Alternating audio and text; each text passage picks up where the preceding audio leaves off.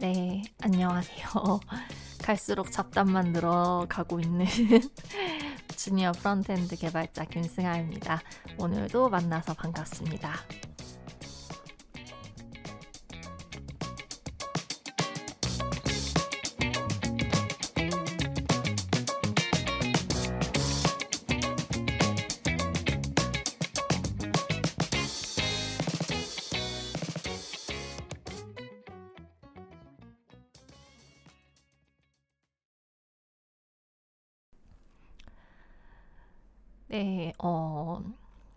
이런 피드백을 들었어요. 저의 방송을 되게 너무 고맙게도 열렬히 청취해 주시는 제 지인으로부터 이제 개발적인 얘기보다는 제 사적인 이야기들이 많이 들어가게 돼서 아쉽다라는 반응을 보여주셨어요. 음, 그런데 아마 지금은 지금은 그렇지만 점점 이제 개발에 대해 이야기하는 날들이 많아질 거예요. 왜냐하면 지금 제가 이 방송을 이렇게 만들고 하고 있는 거는, 음, 어쨌든 제가 지난 반년 동안 정말 그 내 삶이 하나도 없는 채로 기계처럼 회사 일만 하다가 정신을 차려서, 어, 이제부터는 의식적으로 나의 생각을 하고 나, 나, 이걸 뭐라고 표현하면 좋을지 모르겠는데, 음, 그런 게 있었어요. 그러니까, 회사에서 제가 제일 코딩을 못하는 것 같고, 제 생각이 항상 틀린 것 같고, 뭔가 그, 내가 하는 게 항상 문제고 나만 부족하고 약간 이런 생각을 항상 해왔고 그런 스트레스 속에서 반년을 그렇게 미친 듯이 야근을 하면서 제가 일을 했었는데 어, 음, 이게 어쩌다가 제가 이제 frontend 다른 회사의 이제 frontend 개발자분을 이제 만날 일이 있어가지고 그분이랑 이런저런 대화를 하던 중에 아 이분은 frontend 개발에 대해서 이런 관점을 가지고 있고 이런 생각을 하고 있구나. 근데 그게 어 저희 회사가 회사의 개발팀이 지향하는 거랑 완전 반대의 그 가치관이었다고 해야 하나요? 근데 제가 또 지향하는 부분이기도 했었거든요. 그래서 저는 예를 들면 나는 음, frontend 개발자는 A를 향해 가야 한다고 생각하는데 회사에서는 B를 쫓아가기를 원한다. 그 틀 안에서 아, 나는 항상 틀렸고 어, 내가 잘못됐고 내가 부족하고 내가 여기서 가장 연차도 적고 가장 경력도 적고 뭐 공부 그러니까 뭐 어디서 교육을 받은 것도 아니고 전공자도 아니고 그러니까 당연히 내 생각이 틀렸겠지 라는 생각을 하고 살다가 다른 개발자 분들을 만나고 그분들과 이야기를 하다 보니까 내가 틀린 게 아니라 그냥 단지 나와 그들은 생각이 달랐다.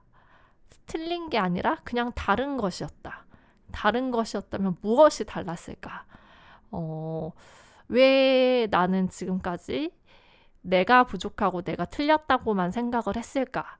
약간 이런 이런 깨달음을 좀 겪은 이렇게 사건이 한 2월쯤에 되게 많이 있었어요. 네, 1월 말 2월 그쯤에 되게 많이 있어가지고 아 이게 정말 제가 그 지난 반년 동안은 뭐 진짜 사람들을 만나지도 않고 정말 그냥 하루 종일 회사 일만 하던 사람이었거든요. 그런데 어, 일단 그렇게 일만 해서는 발전이 없다는 것도 깨달았고 어, 이게 뭔가 그 주변에 휩쓸려 가지 않기 위해서는 좀 이렇게 나의 시야와 나의 시각을 좀 확보할 필요가 있겠다라는 생각을 좀 많이 했어요. 개발에 있어서도 어, 무조건 이게 옳고 이게 틀리고 이거는 맞고 이렇게 생각할 게 아니라 그냥 다양한 관점이 있고 다양한 방법들이 있고 그래서 누군가는 어떠한 근거로 어떤 방법과 어떤 그런 패러다임을 지향을 하지만 또 어떤 누군가는 또 다른 그, 그들만의 근거를 가지고 또 다른 방법을 지향할 수도 있는 거고 그렇다면 그런 것들을 음, 좀 이제 좀 약간 살짝은 몇 걸음 떨어진 곳에서 바라보면서 어, 내가 내, 나 스스로 그러면은 이 상황에서는 무엇이 필요하고 그 근거는 무엇일까를 생각하고 사고하고 판단할 줄 아는 능력을 기르는 것도 필요하겠다는 생각을 했고 그래서 이제 그런 제 스스로의 깨달음이 있고 나서 의식적으로 회사와 저를 분리시키려고 지금 노력을 하는 중이에요. 어, 그렇기 때문에, 어, 그, 그 과정에서 지금 이 팟캐스트가 만들어지고 있는 것이기 때문에 지금은 살짝 과도기라서 잡담이 많을 수밖에 없습니다. 네. 그러니까, 어, 그러니까 반년 동안 잃고 있었던 나 자신을 지금 되찾는 시간이에요, 지금. 네. 어, 또 잡담이 길어졌네요. 네. 아무튼, 어, 이제 잡설은 그만하고, 음, 제가 지난 방송에서 그러니까 제가 생각하는 frontend 개발자의 역할에 대해서 한번 얘기를 더 깊게 해보기로 약속을 드렸었죠. 음, 네.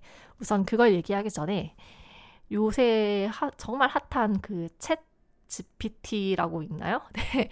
그거 요새 진짜 핫하죠. 이제 어, 정말 핫해요. 네. 그래서 음, 제 그 카톡 단톡방 중에 이제 제 친구들, 그러니까 친구, 그러니까 뭐 이제 지인들, 그러니까 뭐 아는 오빠들, 뭐 이제 오빠 동생 동갑내기 친구 이렇게 막 모여 있는 단톡방이 있는데 되게 거기에는 뭐 공무원도 있고 변호사도 있고 막 여러 어 사람들 여러 직군의 사람들이 모여 있어요. 제 지인들이에요. 근데 이제 거기서도 이제 챗 GPT가 엄청 그 활발한 그 뜨거운 감자로 이제 막 얘기가 나 이렇게 나오고 있는 거죠. 그래서 이제 챗 GPT 이제 인공지능이 이제 우리 직업을 다 대체할 것이다. 어, 개발자도 대체될 거다. 어, 너는 안 무섭냐? 막 이제 이런 얘기들을 하는데 어, 결론부터 말하면 저는 무섭지는 않습니다. 네. 무섭지는 않고 어 제가 생각하는 쪽에서 frontend 개발자라는 직업이 그렇게 쉽게 인공지능으로부터 대, 인공지능에 의해서 대체될 수 있는 직업이라고 저는 일단 생각을 하지는 않는데 그래도 언젠가는 대체될 수 있죠. 그렇지만 그렇다고 해서 어, 뭐 이제 걱정이 되고 염려가 되고 막 그러지는 않는 게 원래 세상은 늘 그렇게 변해왔어요. 지금까지의 역사를 돌이켜 봐도 항상 기술의 발전은 수많은 그 관련 직업들을 없앴고 반면에 또 이전에 없었던 새로운 직업을 또 만들어내고 그러면서 지금까지 역사가 이어져 오고 있어요. 그렇기 때문에 어, 뭐 기술이 발전을 하면 언젠가는 이런 직업들도 없어질 것이다.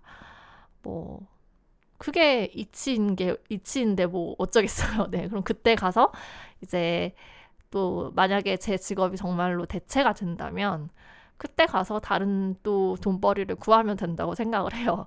그리고 그런 의미에서 특히나 이제 현대 사회로 갈수록 평생 직장이라는 게 의미가 없어진다고 생각을 하기도 하고요.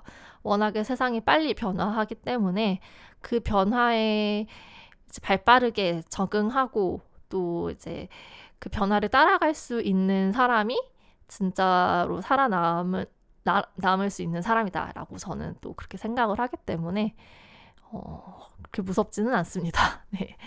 그리고 자, 여기서 이제 얘기를 좀 더 이어서 제가 아까 전에 그러니까 frontend 개발자라는 직업이 인공지능한테 그렇게 쉽게 대체될 수 있는 영역은 아니라고 생각한다는 말씀을 드렸어요. 근데 사실 많은 사람들이 저와 반대되는 얘기들을 많이 해요.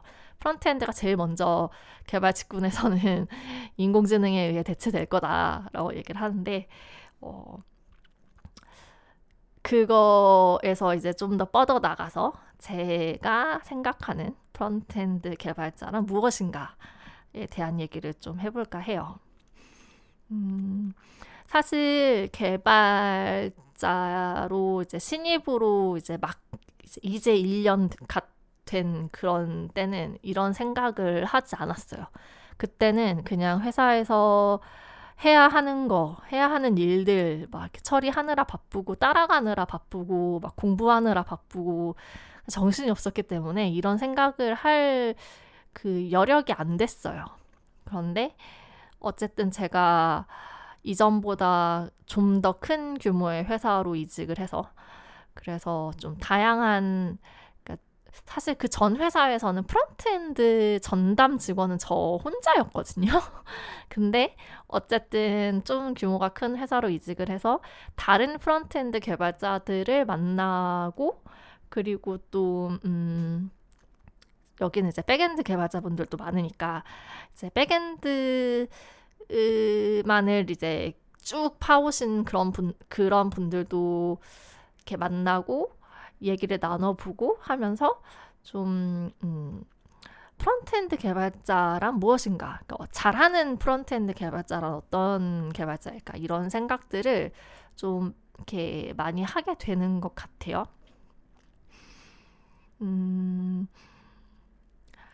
사실 저는 제 개인적으로는 이런 frontend 개발자가 되고 싶어요. 이거는 그냥 제, 제 의견일 뿐이고 제 가치관일 뿐이에요. 이게 정답은 아니에요. 어, 음, 제가 대학교 때 조별 과제를 많이 했었어요. 제가 사범대학 출신이기 때문에 사범대학이 정말 조별 과제가 많았거든요. 발표 과제가 정말 많았어요. 왜냐하면 1학년 때부터 발표 과제가 정말 많았는데 그 이유는 선생님을 키우는 대학이다 보니까 일단 사람들 앞에 나서서 앞에서 무언가를 전달하고 말하고 발표하고 이런 기회를 많이 시켜야 하는 그 대학 전공의 특성도 있었어요. 그래서 정말 1학년 1학기 때부터 정말 발표 수업이 많았어요. 발표를 해야 하는 그 수업들이 정말 많았는데 제가 되게 1학년 1학기 때부터 교수님들한테 너는 되게 발표를 잘한다. 그리고 이렇게 PPT 잘 맞는다. 이런 얘기를 이렇게 칭찬을 되게 많이 들었었거든요. 제 자랑하는 게 아니라 어 사실 발표를 하고 제가 발표한 것에 제가 발표한 것에 대한 그 PPT를 만드는 과정이 되게 저한테는 음, 굉장히 도전적이고 또 어려운 일이기는 했어요. 그러니까 내가 어쨌든 사람들 앞에서 발표를 한다는 것, 그리고 어떤 시각적인 그 PPT라는 무언가를 이렇게 보여줌으로써 내가 이렇게 전달하고자 하는 어, 메시지를 전달을 한다는 거. 그러니까 그 발표 과제를 준비를 하면서 저는 진짜 많은 생각들을 했던 것 같아요. 그러니까 일단 내가 청산 뉴스처럼 그 앞, 많은 사람들 앞에서 무언가에 대해 자신 있게 얘기를 할 수 있으려면 저는 일단 완벽한 이해가 선행이 되어야 했어요. 내가 발표할 내용에 대해서 정말 자세하게 깊게 자신 있게 이해를 하, 해야 했고 그리고 그것을 어떤 시각적인 화면으로 보여주기 위해서 PPT를 만들 때에는 그걸 또 고민을 굉장히 많이 했어요. 그러니까 나는 이 내용을 핵심으로 전달을 할 건데 그렇다면 이 내용을 가장 효과적으로 이 내용의 핵심을 청중들에게 보여줄 수 있는 시각적 자료는 어떠한 것이 되어야 하는가.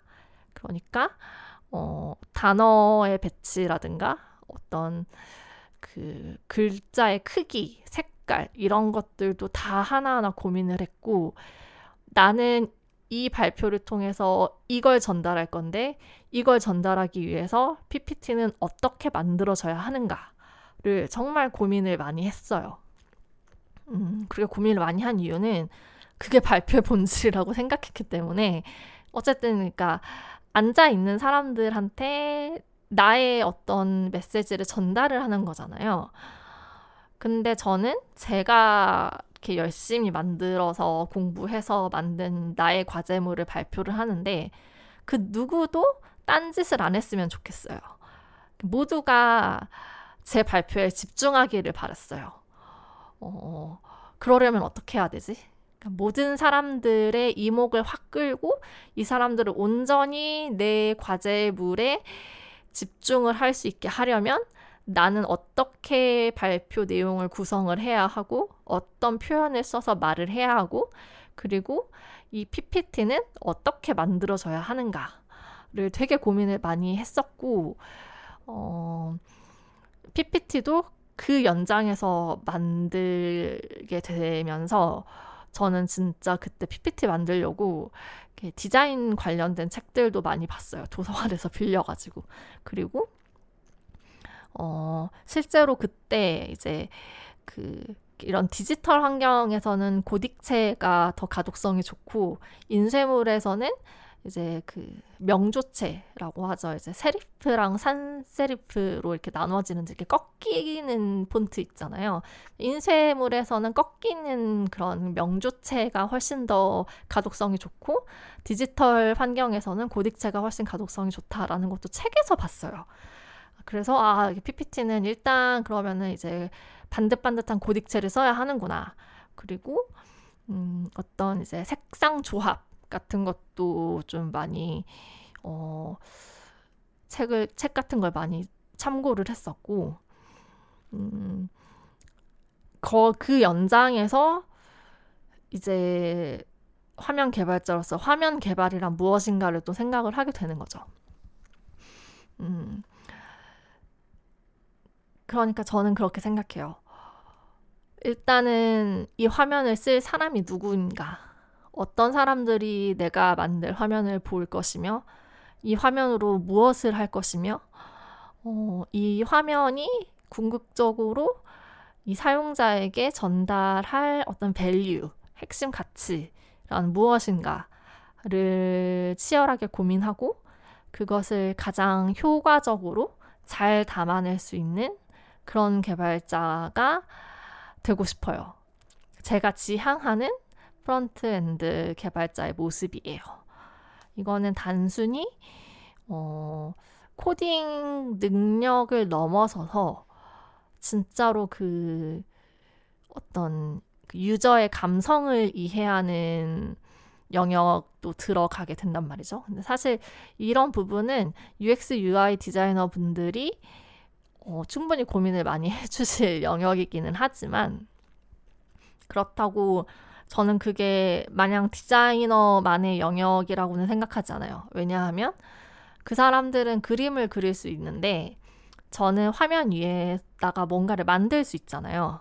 그렇기 때문에 어, 제 능력이 얼마나 되는지에 따라서 그 디자이너 분들의 상상력도 그 range가 넓어질 수 있는 거고 그렇기 때문에 끊임없이 디자이너와 같이 소통을 하면서 우리가 이 화면을 통해서 궁극적으로 그 user에게 전달해야 하는 그런 value가 무엇인가를 고민을 해야 한다고 생각을 합니다.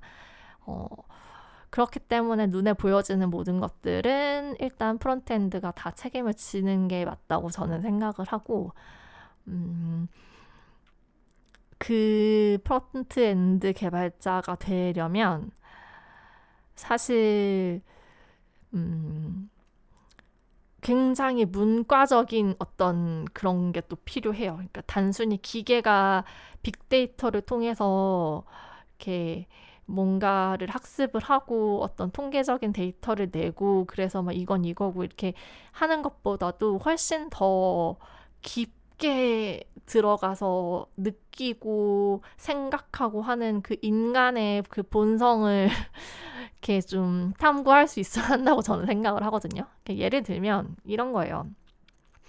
그러니까 저는 뭐 평생 한국에 살 한국에서 살 거라서 어 그럴 화면을 만들 일은 없겠지만 그 HTML 속성 중에 그 LTR, RTL 그 뭔지 아실 거예요. 그러니까 LTR은 left to right 그리고 RTL은 right to left라고 해서 보통은 저희 거의 대부분의 문화권이 이제 글을 읽을 때 왼쪽에서 오른쪽으로 오, 그 방향으로 이제 글을 읽어 내려가죠.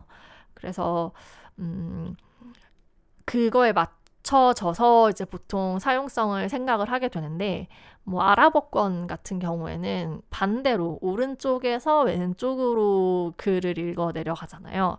그러면은 또 그 문화권에 맞는 어떠한 또 그 UX적인 무언가가 있을 거예요. 그런 식으로 이제 문화도 생각을 해야 하고 그리고 실제로 그 사업이 targeting할 user의 어떤 그 마케팅 보통 마케팅에서 이런 얘기 많이 하는데 뭐 인구 통계학적인 특성이나 지리적인 특성 또 뭐 뭐가 있었지 뭐 라이프 사이클 뭐 그런 것들 마케팅에서 많이 배우는데 정확히 기억은 안 나요. 아무튼 그런 것들도 다 따져봐야 하고 그리고 그거는 어 사실 현대 사회가 진행되면 진행될수록 음 과거에는 미디어가 매스 미디어였어요. 그러니까 매스 미디어라는 거는 말 그대로 대중들을 향한 미디어고 매스라는 단어 자체가 그 의미하고 있듯이 많은 사람들에게 동질적이고 이렇게 동일한 그 어떤 그 컨텐츠를 제공하는 뭐 TV라든지 그러니까 인터넷이 나오기 전에는 뉴스나 신문, TV 이런 것들이 이제 그 수많은 사람들한테 이렇게 일률적으로 이렇게 전파를 컨텐츠를 전파를 시키는 그런 형태였다면 점점 점점 이제 기술이 발전이 되면서 이제 개인화되고 또 굉장히 그 개인주의적인 것들이 많이 뜨고 그러면서 뭔가 어 뭐라고 해야 되지? 이제 개인적인 뭔가 원자화된 그런 것들이 많이 뜨게 될 되고 있고 지금 그렇게 되고 있고 사회가 그렇게 계속 변할 거예요. 이렇게 뭔가 어떤 음, 빅데이터라고 하지만 빅데이터로도 설명할 수 없는 그런 개별적인 무언가들이 치고 올라올 거고 그런 것들이 힘을 갖게 될 거라고 생각을 해요.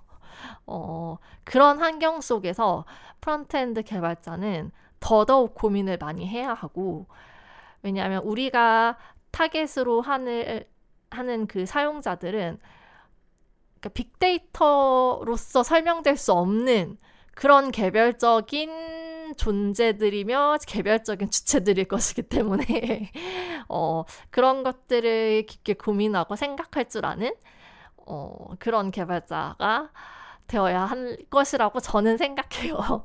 근데 굉장히 철학적이고 현학적인 얘기가 되었는데, 아, 원래 이 방송에서 이런 얘기를 할 건 아니었는데, 뭐, 어쩌다 보니까 또 되게 뭔가 그 사회 분석 적인 그런 방송이 돼버렸네요.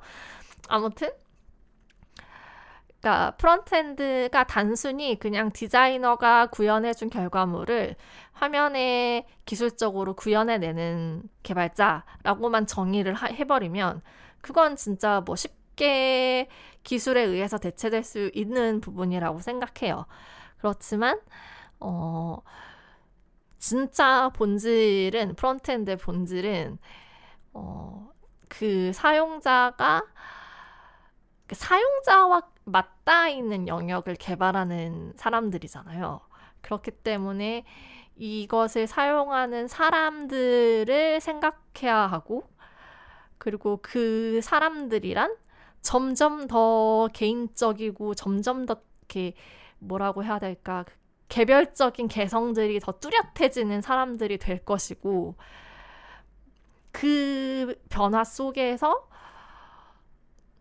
그 모든 사람들에게 어떤 그 좋은 경험을 제공할 수 있는 그런 그런 방법을 계속 생각하고 고민하고 연구해야 하는 그런 위치라고 저는 생각을 해요. 그래서 이런 저의 가치관에서 만들어진 어떤 그 frontend 개발자라는 그 존재는 이렇게 이렇게만 놓고 보면 기술이 그 인공지능에 의해서 그렇게 쉽게 대체될 만한 무언가는 아닐 것이다라는 결론이 나오게 되는데 뭐 이건 역시도 기술이 더 발전하면 어 대체될 수 있죠. 뭐 그건 그때 가서 생각하기로 하고 어, 아직 그 시기가 오지는 않았으니까 일단은 이걸로 밥벌이 하고 사는 거고요. 그리고 최대한 그렇게 기술에 의해서 대체 쉽게 대체되지 않는 그러니까 이거는 뭐 어느 직업이든 마찬가지겠지만 어느 직업을 가지더라도 저는 쉽게 대체될 수 없는 인력이 되고 싶어요. 어, 어떤 직업을 제가 가졌더라도 저는 그렇게 되기 위해서 노력을 했을 겁니다. 그 대체된다는 것이 기술에 의해 대체가 될 수도 있지만 더 능력 있는 누군가 다른 사람에 의해 대체될 수도 있는 거고. 근데 저는 어쨌든 그 어떤 것으로부터도 쉽게 대체될 수 없는 정말 그 아, 김승아는 이 부분에서 꼭 필요한 사람이고, 어, 이거는 김승아 아니면 안 돼. 라는 그런, 그런 포지션을 가질 수 있는 사람이 되고 싶어요. 어, 그러기 위해서 노력을 할 거고, 그래서 제 인생이 피곤한 거겠죠. 네. 그래서 매일 이렇게 스트레스를 정신과 약물로 관리를 하면서 살아야 하는 그런 인생을 살고 있는 것 같네요. 네. 아, 이게 제, 제 생각이 전달이 잘 됐을지 모르겠어요. 완전 횡설수설. 지금 말해보니까 완전 횡설수설인데, 어, 아무튼 제가 생각하는 frontend 개발자는 이런 모습이다. 그래서 그 누구보다도 회사의 사업, 그러니까 내가 어떤 회사에 고용된 employee라면 그 회사가 진행하는 사업에 대해서 누구보다도 깊게 이해를 하고 있어야 하고 그리고 구체적으로는 내가 지금 만들고 있는 기능에 대해서 이 기능이 왜 필요하고 왜 만들어져야 하고 어떠한 이유에서 어떻게 추진이 돼서 궁극적으로 이 기능을 통해 사람들에게 전달될 value란 무엇인가를 치열하게 고민하면서 어, 개발을 해야 한다고 생각을 해요.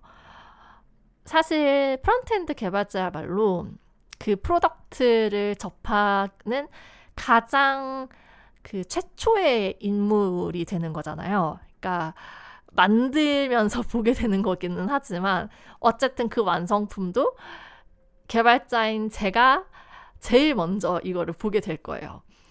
그렇기 때문에 계속 아 이거를 실제로 사람들이 쓴다면 어떤 부분에서 불편함을 느낄 수 있을지, 또 어떤 부분이 좀 약간 구멍이 될 수 있을지, 이런 것들을 계속 저는 좀 생각을 많이 하면서 개발을 하는 편이고, 실제로 그래서 되게 PO 분들이나 디자이너 분들한테 이제 개발을 하던 도중에, 어, 근데 이런 케이스가 있다. 이렇게 이런 케이스가 있을 수 있다. 그러면 뭐 이제 user한테 안내 문구라도 어떻게 tooltip으로 나가야 할 것 같다. 아니면은 뭐 이런 경우에는 이렇게 뭐 bottom sheet를 띄워주는 게 좋을 것 같다. 뭐 이런 경우에는 그냥 약간 이렇게 잠깐의 그 애니메이션으로 어떤 안내 메시지를 한 3초간 띄웠다가 없애주는 그런 형태가 필요할 것 같다. 뭐 이런 의견을 제가 되게 좀 적극적으로 많이 내는 편인데, 어, 사실 그것도 제가 되고 싶은 개발자의 모습을 갖추기 위해 노력하는 과정인 거죠. 네. 하, 우리 말하고 나면 그렇게 개소리 같지? 아, 죄송해요. 아, 이런 게 아니었는데, 아, 뭔가 진짜, 뭔가 머릿속에 되게 추상적인 생각들이 많이 들어있는데 이걸 되게 구체화 시켜서 언어로 표현을 하려고 하니까 굉장히 어렵네요. 어, 네, 그렇습니다. 사실 근데 이런 생각을 하게 된 것도 그렇게 오래되지는 않았어요. 그러니까 진짜 딱 그 2년 차, 2년의 경험을 쌓고 나니까 조금 조금씩 아, 나, 나는 미래에 어떤 개발자가 되어야 할까를 이제 고민하기 시작한 것 같아요. 음. 네, 근데 정답은 없죠.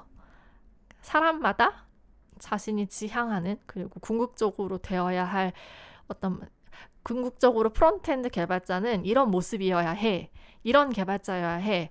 라는 데에 있어서 모든 개발자들이 각각 그 정의 내리는 답들이 다 다를 거라고 생각해요. 그리고 그 중에 어느 하나도 이렇게 절대적인 정답은 없다고 생각을 하고, 어, 네, 그렇기 때문에 그 사람들의 의견을 존중해 드려야 하고, 대신에 내 의견은 이러하다라는 거를 또 표현할 수 있어야 하겠고, 저는 그런 생각을 갖고 있다. 그리고 나와 다른 의견을 갖고 있는 개발자들을 틀렸다라고 생각하지도 않는다. 어, 네. 그렇습니다. 다른 분들은 어떤 생각을 하실지 궁금하네요. 어, frontend 개발자란 어떤 개발자여야 되고 어떤 역할을 해야 하는지에 대한 보다 많은 사람들의 생각들이 궁금해지겠지만 어, 여러분들은 저에게 메일 같은 걸 보내주시지 않겠죠? 저는 사람들의 이야기를 많이 듣고 싶은데, 네, 아무튼 그렇습니다. 어, 아, 이 얘기를 이렇게 길게 할 건 아니었던 것 같은데, 말이 되게 횡설수설이 된 것 같네요. 어쨌든, 어, 30분이 넘어가고 있습니다. 진짜 뭐 한 것, 진짜 뭐, 진짜 개소리만 늘어놓은 것 같은데 벌써 또 녹음 시간이 30분을 지금 넘어간다고 화면에 뜨고 있어요. 네. 어, 다음 방송에서는 좀 그런 얘기들을 해볼까 해요. 음, 제가 과거에 그 명령형 프로그래밍과 선언형 프로그래밍에 대한 어, 방송을 업로드를 한 적이 있어요. 진짜 그때 뭐 뭣도 모르고 진짜 뭐 아무것도 모르는 상태에서 그 방송을 녹음을 한 거였는데 음 임페러티브와 디클레러티브의 차이에 대해서 좀 요새 이런저런 제 개인적으로 고민하고 있는 것들이 있어요. 그때는 정말 뭐 짓불도 몰랐기 때문에 그 위키피디아 영문 검색으로 이렇게 나오는 내용들을 그냥 해석해서 읊어다 주는 식의 방송만 만들 줄 알았다면 지금은 이제 좀 제가 주체적으로 과연 임페러티브와 디클레어티브는 무엇이고 또 어, 어떤 게 더 좋고 나쁘고 이런지에 대한 약간 제 개인적인 생각들이 시작이 됐어요. 어, 예전에는 그런 생각도 할 줄 모르는 머리였다면 지금은 이제 그런 고민들을 하고 있습니다. 뭐 여러 가지 뭐 개인적인 뭐 회사에서 겪는 일들도 있고 뭐 하긴 하는데 아무튼 어, 다음 방송에서는 그래서 좀 더 진보된 진보된 imperative와 declarative 그 패러다임에 대한 이야기를 해볼 수 있지 않을까라는 생각을 갖고 있고 그거를 지금 방송을 만들기 위해서 또 공부를 좀 하고 있습니다. 네. 근데 과연 그게 언제쯤 방송이 만들어져서 업로드가 될지는 모르겠네요. 아무튼 어, 다음 방송은 그 주제를 해보도록 어떻게 어떻게 준비를 해보겠습니다. 네. 이상입니다. 오늘 방송은 여기까지고요. 아 정말 말도 안 되는 이런 개소리를 또 이렇게 길게 들어주셨네요. 감사합니다. 정말 진짜 음, 이 되도 않는 방송을 들어주시는 모든 분들께 정말 진심으로 감사하다는 생각을 하고 있고요. 어, 궁금한 점이나 뭐 의견, 저와 다른 의견 있으면 언제든지 뭐 이제 그 메일로 의견 주시는 거 환영합니다. 진짜로. 막 이렇게 욕은 보내주지 말고 이렇게 쌍욕은 그러니까 전 상처받을 수 있으니까 그러니까 어, 욕만 아니면 제가 틀렸다라고 지적해 주시는 것도 진짜 감사히 의견을 받도록 할게요. 네, 감사합니다.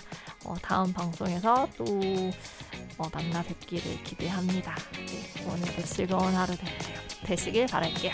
네, 저는 물러가겠습니다. 안녕히 계세요.